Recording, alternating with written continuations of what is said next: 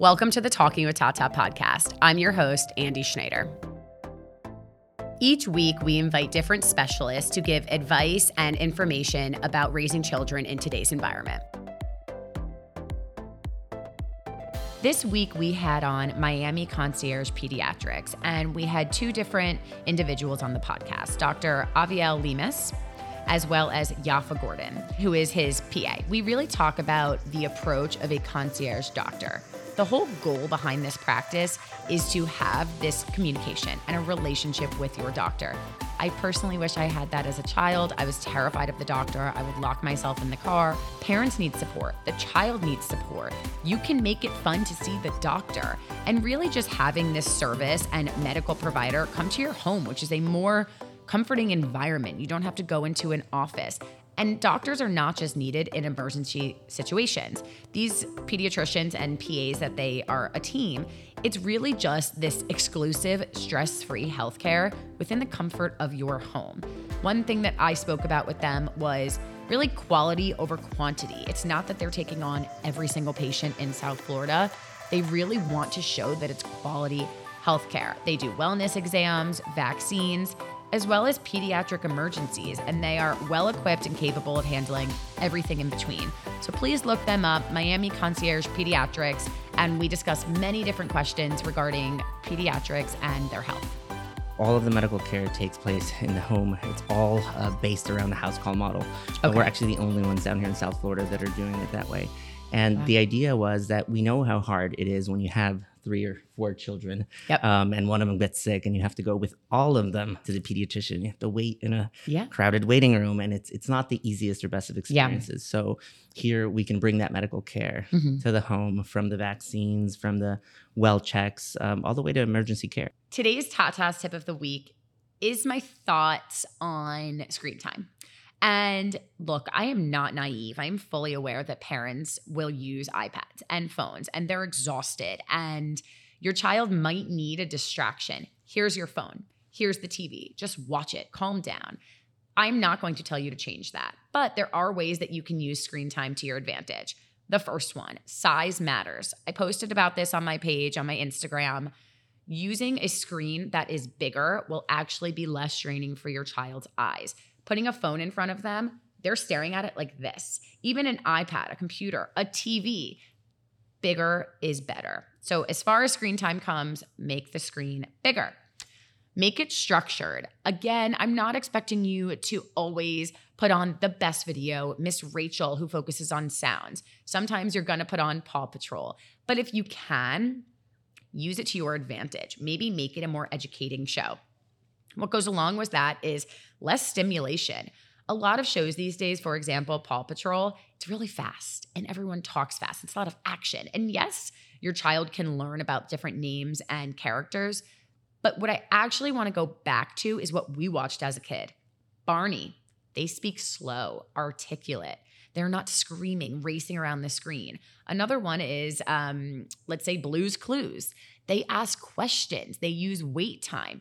They're talking to the screen. What do we have here? And then Steve, the main character, or whoever it is now, is waiting. Dora the Explorer, same thing. They're getting your child involved. So go back to the OG TV shows or YouTube or whatever it is that we used to use. And the last tip I have in as far as screen time is ask questions.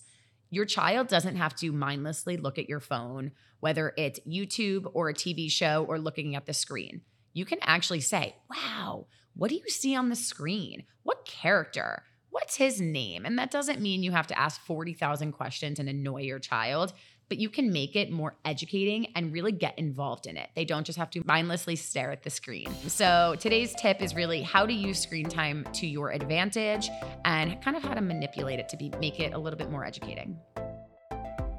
I am very excited to welcome you both to the podcast today, Miami Concierge Pediatrics. Welcome. Thank you for having us. Um, so I want you to start off just introducing yourself. Um, we can start with you. Tell us a little bit about who you are and about your practice. Awesome. I'm Dr. Aviel Lemus. Uh, I was born and raised here in Miami, Florida. I'm actually from here. And uh, I started this practice about a year ago now uh, with the idea to bring medical care to the patient's home, how it used to be, taking it back 100 years when the doctor would always come literally to your bedside. And so that's what we're doing. It's 24 7 coverage, and we're there inside of your home bringing excellent care. Great. And Yaffa? So I'm also born and raised here, born and bred second generation. All three of us. Yeah. Wow. I met Dr. Lemus working in a larger practice years ago, Mm-hmm. and we would constantly talk about how we could bring medicine back 100 years and how we can, you know, make it more comfortable for kids and more fun and the experience just more wholesome to feel like it was an experience. Right. And not just a something you had to do. I've been working in pediatrics for a very long time. Okay. I have four children of my own. Wow. Yeah, I have a 13 year old, 11. You have a 13 year old? yes, I do. Wow. Okay. Um, You do not look like you have a 13 year old. I don't feel like I have a 13 year old. I still feel like I'm in high school, but Yep. I guess I'm not. So 13, 11, 6, and I have a 20 month old. Wow. So the whole gamut, boys and girls, and peds is like where it's at for me. Right. You both understand the pressure of bringing your child to the doctor as well as just seeing new children and all of that. A lot of our listeners are new parents. Just a lot of people, myself included. I had a very big, I told you guys this before, a fear of doctors. I have gotten over it. I worked in a hospital for many years. Um, I appreciate that you guys are trying to bring back that bedside manner because for me, going to the doctor, I mean, my mom would freak out. I freaked out. It was awful. Um, I think it was the worst day for the doctors, for me, for everybody. In regard to your practice, what age range do you guys go from to? From birth, from Uh-huh. the moment they're born, and all the way till we send them off to college. Wow. Okay. So you go the whole way Yeah. and you watch them develop, which I think is important. You form a relationship with them. Right. Absolutely. You provide treatment only in the home. Is that correct? That's right. Okay. Yes. So all of the medical care takes place in the home. It's all uh, based around the house call model. But Okay. We're actually the only ones down here in South Florida that are doing it that way.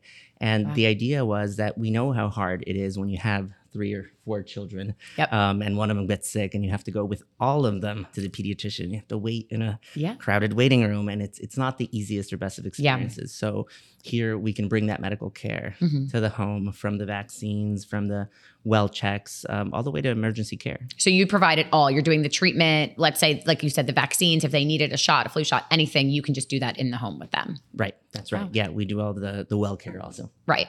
And what about emergency care? So emergency care, we do pretty much everything that a typical clinic uh, Mhm. can do, and actually, you know, brick and mortar clinic. Yeah. And even more, really. So, for example, I just sutured a kid on the kitchen table the other day. Wow. Uh, we do that. We'll apply the anesthesia. We'll just suture them up. Um, we can also do IV hydration.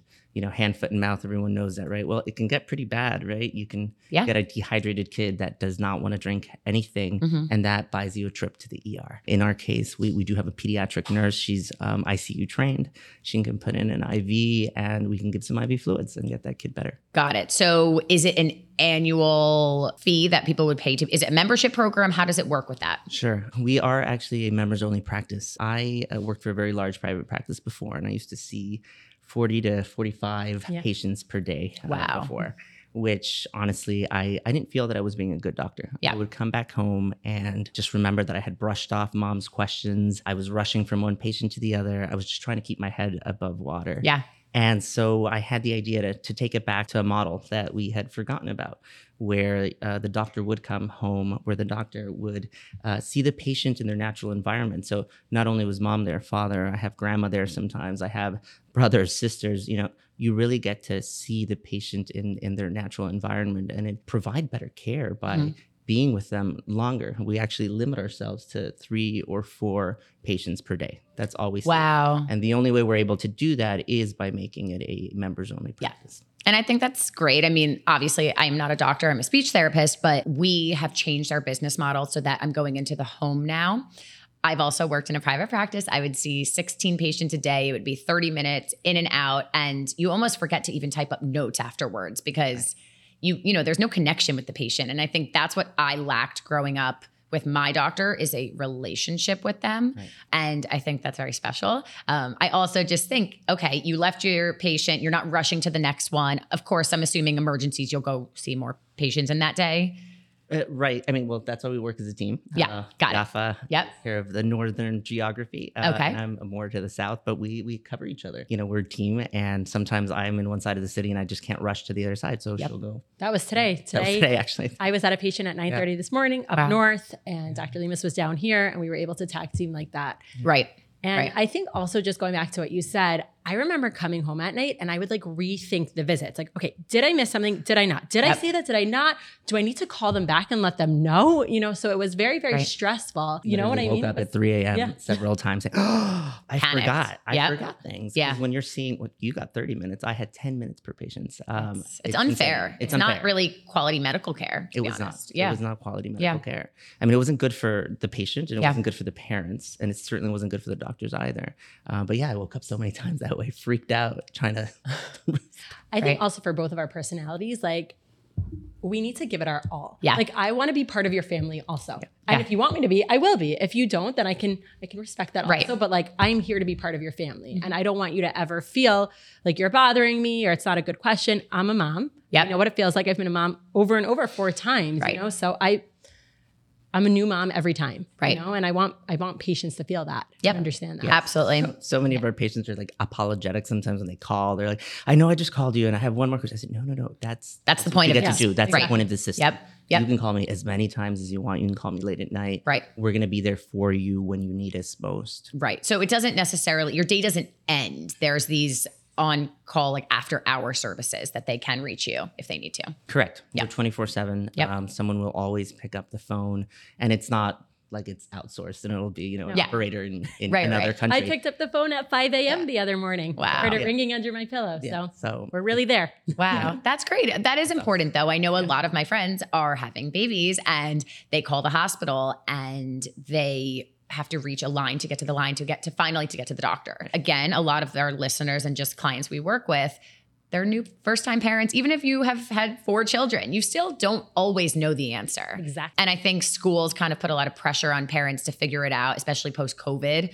You know, figure out what your child has and then give us a doctor's note. And I think if you guys are there to do that, it's you're, you know, enhancing the relationship even between the school and the parents, which I think is great as well. So speaking of our families, we have a lot of new parents that wrote in some questions. Just I'm going to throw them out at you guys and just give us your best answer.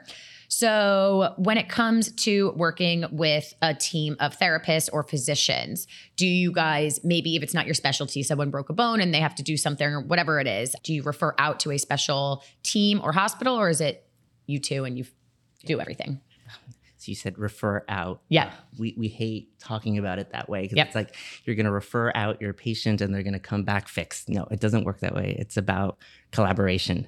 Uh, and I so like we, that. we actually have uh, an advisory board. It's a specialist advisory board Wow. that uh, does just that. We collaborate with them on a daily basis, um, so you can be sure that you know you're getting the best care for for your patient. If you know I have a question regarding a, a blood uh, lab that I saw and I'm not sure, Mhm. I call our hematologist. I talk it over with him, and uh, I start any workup he may start at his own office Right. to try to uh, not have an unnecessary referral. And then Mhm. sometimes there's there's issues that come up, and we actually have to refer out. And these are uh, our advisors that we trust and that we find are the best in, in, in the area down here. Yeah.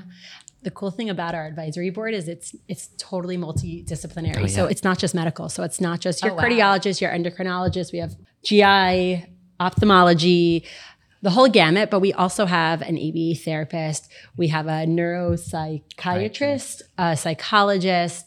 We're we're working with PTs, OTs, speech therapists. Yep. And it's really like VIP service for them, for our patients, because we have access to them and thereby they have access to them. Absolutely. And you know, and it's not even just that, right? It, the medical component is very important, but also children. They go to school. We need to make sure that they're doing well at school. So. Mhm. Psychoeducational evaluations sometimes are a necessary part to make sure um, that we diagnose issues that may be keeping them from reaching their potential. Yeah. Uh, we also work with college prep advisors for ad- adolescents. So Interesting. we we have the connections to help out our patients um, in every aspect. That's incredible. I was going to ask you my next question about speech therapists and referring out. What I have found, especially when it comes to lip and tongue ties, um, a lot of times, some physicians that I worked with in New York either say like snip it or not, and they don't really think about the long term repercussion of speech or even just the bite. Breastfeeding, there's so many other components, and parents then come to me. But if you guys are working with a whole team, a collaborative approach, you know, you have people to run questions by and De- definitely. I feel finally, after so many years of studying and, and practicing already as a pediatrician, that I'm finally being a primary care provider the way it was meant to Yes. be. You know, we c- collaborated on one patient. She had a, very unfortunate accident and very bad fracture. And then we weren't sure if it was actually what we call a pathologic fracture, meaning there might have been a tumor in there. Um, and we were trying to figure out the case, but that required an orthopedic surgeon, an oncologist, a physical therapist. It, it required a lot of specialists, and I would sit everyone down at a at the virtual conference table. Right, it was all over the phone, and I would lead that conversation to make sure I would advocate for her health. And nowadays, you don't usually see that anymore because uh, as doctors, we don't have time when we have 45 patients to Yep. see in the day. Yeah, and I think one of the frustrating things about a pediatrician, you have patients who come to you and they may tell you some of their, you know, concerns, but they may not. It might not be important that day, right? Their kid is super sick and they're not thinking about how daycare was yesterday or how they're doing in school. And then on the flip side, you have the ABA therapist who's like, Well, did you speak to your pediatrician about that? And the mom's like, No, I didn't because there was so much else going on. Mm-hmm. That's not how it's supposed to be. Yeah. You know, we're supposed to work as a team, we're supposed to collaborate. And the best thing, you know, that we have found is it's easy for us because they our patients have access to us, we have access to them, and we have access to the specialist. So we're all really working as a family. Yeah. Yeah. Absolutely. I think that's great. A few more questions for you guys, just what our parents wrote in. What is the best way to prepare for a pediatric visit? Thank me. I was four years old, five years old. I would bite, kick, lock myself in my mom's Oh. car. Um, it was traumatizing for her, for me. How can you really prepare your child for the doctor? So that's a great question. Yeah. I like to look at it with two, two different schools of thought. So the first one is we all have kids who like to know everything in advance. Yes. They always want to know in advance. And I think a lot of times parents assume that that's not always a good thing, Mm-hmm. but you can actually use that to your benefit with a child because it gives them a lot of control. And we all like control. I like control. You Yeah. probably like control. Do you like control? I love it. Yes, exactly. so giving them that control of this is what we're going to be doing. Do you have any questions? Do you have any concerns? Let's practice when you have a little kid. Let's buy a doctor set. Let's Yeah. practice. You give me a shot, I'll give you a shot. Let's listen to your legs. I'm sick. I need, I have a fever. Give me some medicine. So I think with younger kids, preparing them in advance and getting them, you know, on the floor, interacting with them. Once they get to the doctor's office, they know what a stethoscope is. They use it themselves. They're a doctor themselves. so it's the, not a um, problem. that Melissa and Doug Yes. Mm-hmm. uh, doctor said. I love Yeah. that. Yep. Yeah. So I think, you know, giving them the control and understanding some kids do need to know in advance. They need to know, you know, what's going to happen and what's not going to happen and who's going to touch them and who's not going to touch them. Yeah. You know, I think that's really important. And then you have the other school of thought where you have kids who are really anxious about it. And sometimes it's better not to talk about it. Mm-hmm. Sometimes, you know, you're not hiding anything from them, but it's not necessary conversation. That's Yeah. what I say. I say it's not necessary. Once they get in the car, you know, you can talk to them about where we're going or once you get to the the doctor's office. Now, sometimes we have the question, well, they've been here already. They know what the drill is, right? You do you can do that one time, but what happens the second time? Yeah. I'm an incentive person. I love, you know, incentives. I, don't agree. call it bribing. Yep. It's not bribing, it's incentivizing. Something is hard for you, so let's let's help you to make it a little bit easier. Yeah. What can we do to make it a little bit easier? And you might even surprise them in the car. Hey, by the way, I have something really special for you. You know, and instead or the opposite, you can pick it out beforehand, you know, if they do need that control. So I think, you know, you have to figure out as a parent whether or not your kid needs to know or doesn't need to know, and either one is fine. Absolutely. Either one is fine. Absolutely. And I completely agree. And I wish I probably had more control. I think I would see the parking lot and panic. But I do think that you guys are coming to someone's home. So they're already feeling more comfortable in this environment. It changes everything. Yeah. Yeah. I've been told so many times now, you have such good bedside manner. And I'm like, it's not me. I'm in the child's safe space. Right. Um, we do our exams on the floor with them playing on the, you know, Yep. uh, in the playpen. Uh, so it's different. It's a completely different experience. They're in control. Yeah. Absolutely. Our next question is about allergies, food allergies. So I had a mom write in about how she follows a certain diet. She's not necessarily pushing it on her diet, but they try to avoid certain types of dairy or not, you know, things in the home. And she is scared that they are going to develop allergies because of this. What is your opinion on that? Yeah. So there's actually a wonderful study that showed that the earlier you introduce allergenic foods, so foods containing peanuts or uh, shellfish, let's say, the Eggs. less likely eggs, the less likely you are to develop allergies to those foods. So you should certainly introduce early. I mean, you can introduce peanuts, uh, not peanuts, but peanut containing products as early as four months, right? You can Right. let your baby lick a little bit of peanut butter, and that's going to expose them to the allergen and make them a lot less likely to become allergic to that food. Right. Yeah. Yeah. I think also following the method of one food at a time every two to three days is really helpful, Yeah. especially for new moms who are not used to trying, you know, trying out foods with kids or they're not eating and then feeding their kids food, but they really want to follow uh, a tried and true regimen. And I really do believe, you know, if a parent is concerned about it, Yeah. we figured out that you can do one food for three days. You look out for the signs and symptoms, and that way you don't have to feel like, but they're four months. How am I going to know? This is, a, you know, this is a way that we can slowly introduce foods without you feeling stressed. Right. Follow the research basically because it does show the earlier the better. Yeah. The earlier the better. Um, absolutely. And I think a lot of schools now are becoming allergy free, so no nuts. And look, of course, a lot of children have very severe allergies, but I think that parents are so scared because it's more common now that they're scared to even give it to their child to begin with, which I think is what you guys I, are saying. I've seen is- a lot of yeah. that. I agree 100%. Yeah. But that's where you know, education uh, comes Yep. in. And that's, that's our part of our job, a huge part of our job. Absolutely. What about supplements? At what age do you start with vitamins, supplements, um, trying to boost your child's immune system? So boosting the immune system, well, there's many ways to do it. Parents ask us all the time, what should I give my kid? I want them to be healthy. I want them to be vibrant. What supplements do you recommend? What multivitamins the best brands? And that's all great. And that's important. And you know, we give vitamin D to our, our babies up until a year of age. So Yep. there is definitely research out there related to vitamins.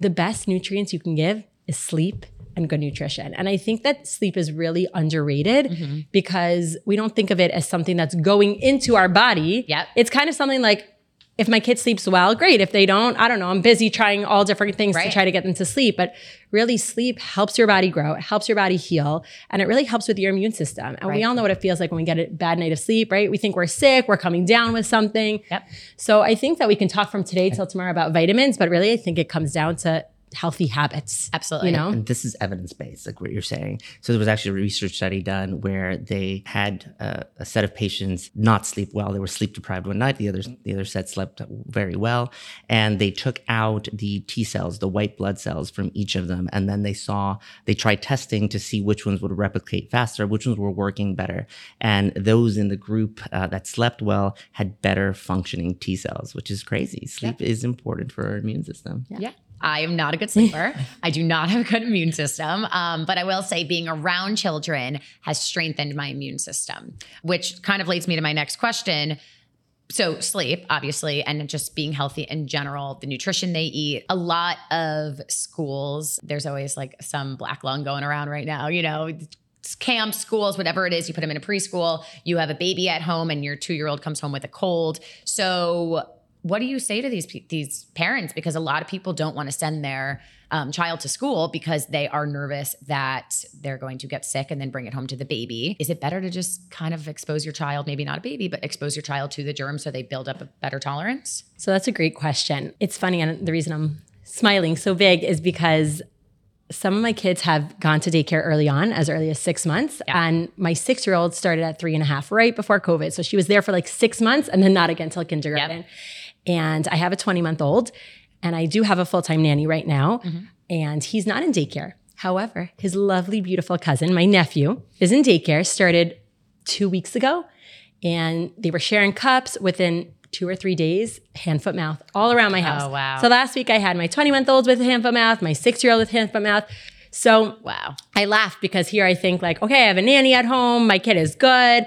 So again, the answer really is about convenience. That's really what it comes down to. And I really, I'm a strong believer in general. This this is a conversation about breastfeeding versus formula, about daycare versus nanny.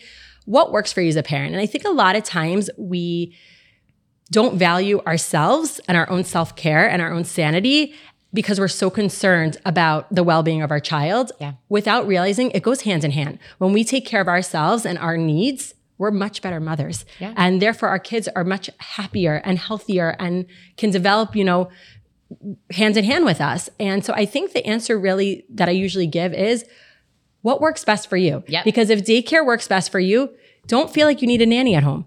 If a nanny works best for you and that's, you know, your setting, definitely, you know, that's okay. I think what's important to remember is that parents think that if they wait longer to send their kid to daycare, that they're not going to get sick. Yeah. And it is true, you are holding off on the amount of time and the exposure your child has.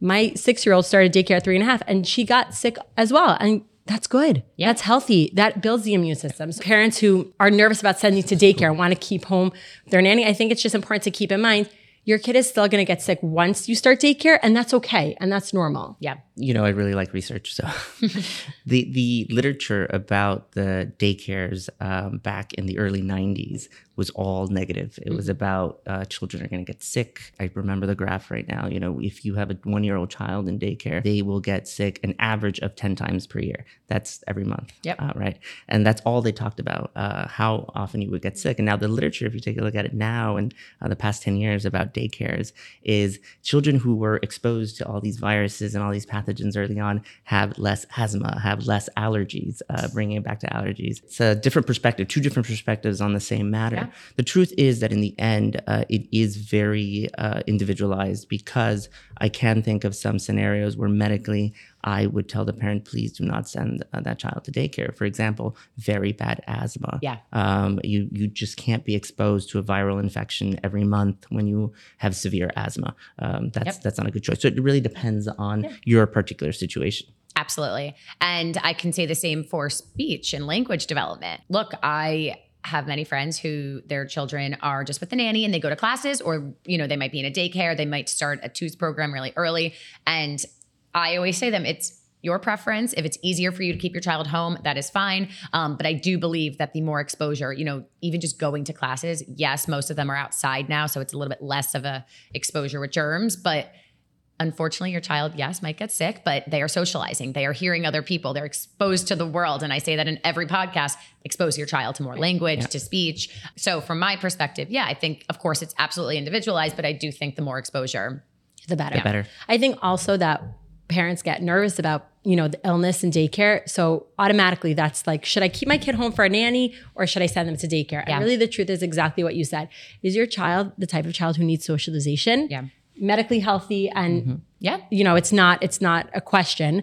Yep. Because if not, maybe that's better. You know, Absolutely. maybe that's better. Even if they're going to get sick, at least three days out of the week they get to socialize. The Right. other two week, days they can stay home with you. Right. You Absolutely. so- Yeah. So, what about putting tubes in your child's ears? Um, constant ear infections, adenoids, tonsils. A lot of people ask me about this, and I don't actually have, I don't know if there's a perfect answer, but what's your opinion on the whole subject? Sure. I guess first off, we have to explain a little bit about ear infections. It's all plumbing, actually. Uh, the ear, right? You have an eardrum, and uh, when we're talking about ear infections, we're talking about in- internal ear infections. They're actually in the middle part of the ear. It's called otitis media, which is on the other side of the eardrum. It's Yep. inside of the body, not on the outside. Those are external infections that can happen from pool water. Uh, so, talking about in the internal infections, uh, there is a drainage pipe called the eustachian canal that drains the middle ear, and it empties out behind the nose. Uh, so, if the nose is clogged up for any reason, the most common reason in a child is a cold. Yep. Um, then your eustachian canal gets clogged up, and then you accumulate pressure and fluid uh, behind that eardrum. That fluid, uh, stagnant water, as you know, can turn stinky after a few days if you leave it there. And that's what happens. Bacteria can start growing in there, and it can turn that into a pus pocket, and you have an ear infection. So, uh, the question about tubes well, the, the idea behind tubes is that you can uh, relieve that pressure or you can let that pus, pus pocket be evacuated by putting a tube through the uh, eardrum. Uh, there are clear indications about when that should be done. So, two of them basically. One is uh, when you're having way too many ear infections. And uh, as pediatricians, we refer out. So, we know the indications when to refer out to the specialist, which would be an ENT Yep. uh, surgeon to put in that tube. And that is three ear infections in a six month period or four in a whole year in 12 months. That's what we actually consider too many. Uh, and there's reasoning behind that, and it has to do with the second indication. The second indication for tubes are when you have fluid that, even if it's not infectious, is still there for too long for too much time. So actually after any ear infection, when that pus clears up and it turns into just clear fluid, we call it serous fluid, you're left with a middle ear effusion. You're left with fluid behind that uh, eardrum that's actually not infectious, but it stays there and it can stay there um, for up to three months. 10% of children will still have fluid in there Wow. at three months. So as a pediatrician, I always say, come back in about four weeks. I'll take a look at it. It's still there. Come back in another four weeks, or in this case, I'm going over Yep. in four weeks and I'm looking at it. And then if I hit the 12 week mark, I refer out because having fluid in the middle ear, as I'm sure you know, is awful and very bad if you are acquiring language skills. Yes. So a two year old, right, with a middle ear effusion Yep. for three months after one ear infection. And now I have another ear infection back to back with another three months that I have fluid back there. All of a sudden, six months out of the year, I am hearing people's voices muffled, like I'm in a pool, uh, and this is this is not good for speech development. so this is when we refer out to get tubes, uh, so that we can relieve uh, that pressure and get that fluid out there, so we can uh, allow that child to acquire uh, language skills. Yeah. And I love that because I always say, you I have a lot of patients who I don't know, sometimes it's the tonsils, the adenoids, the ears, but they just something is going on with their speech and language development and they are always sick. And I say, just talk to a doctor. It is not going to hurt to look in your child's ears. And they might say, oh, well, they're not pulling on them anymore. They're not scratching, you know, they don't look sick. And I I love the fact that you said that it could last up to three months. Three months. Um, because now that helps me. I can explain to patients they might not be pulling on their ear, but they might still have fluid. fluid. Exactly. Absolutely. And I think th- going one step further, parents ask, you know, so how do I prevent that? Yeah. Right. I don't want my kid on antibiotics all the time. I don't want my kid out of school all the time. How do I prevent that?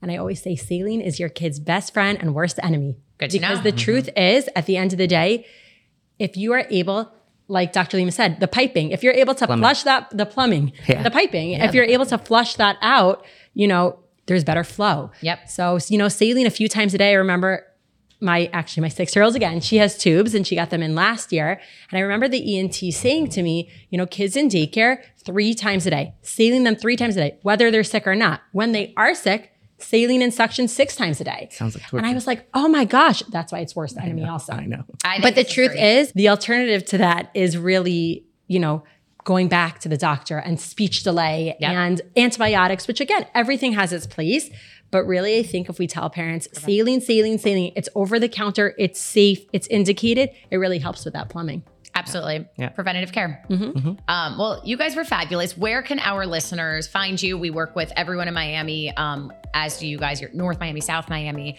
Um, where can everyone contact you to sign up? We have our website. Uh, Okay. It's lemuspediatrics.com. Okay. L E M U S. L E M U S. Yep. There you go. Yeah. Okay. And they just call. Is there a wait list or are we able to get in since the school year starting? And No, you, you can get in. Yeah. great. Great. Thank you guys so much for coming on. This was very informative. thank you Awesome. Thank you.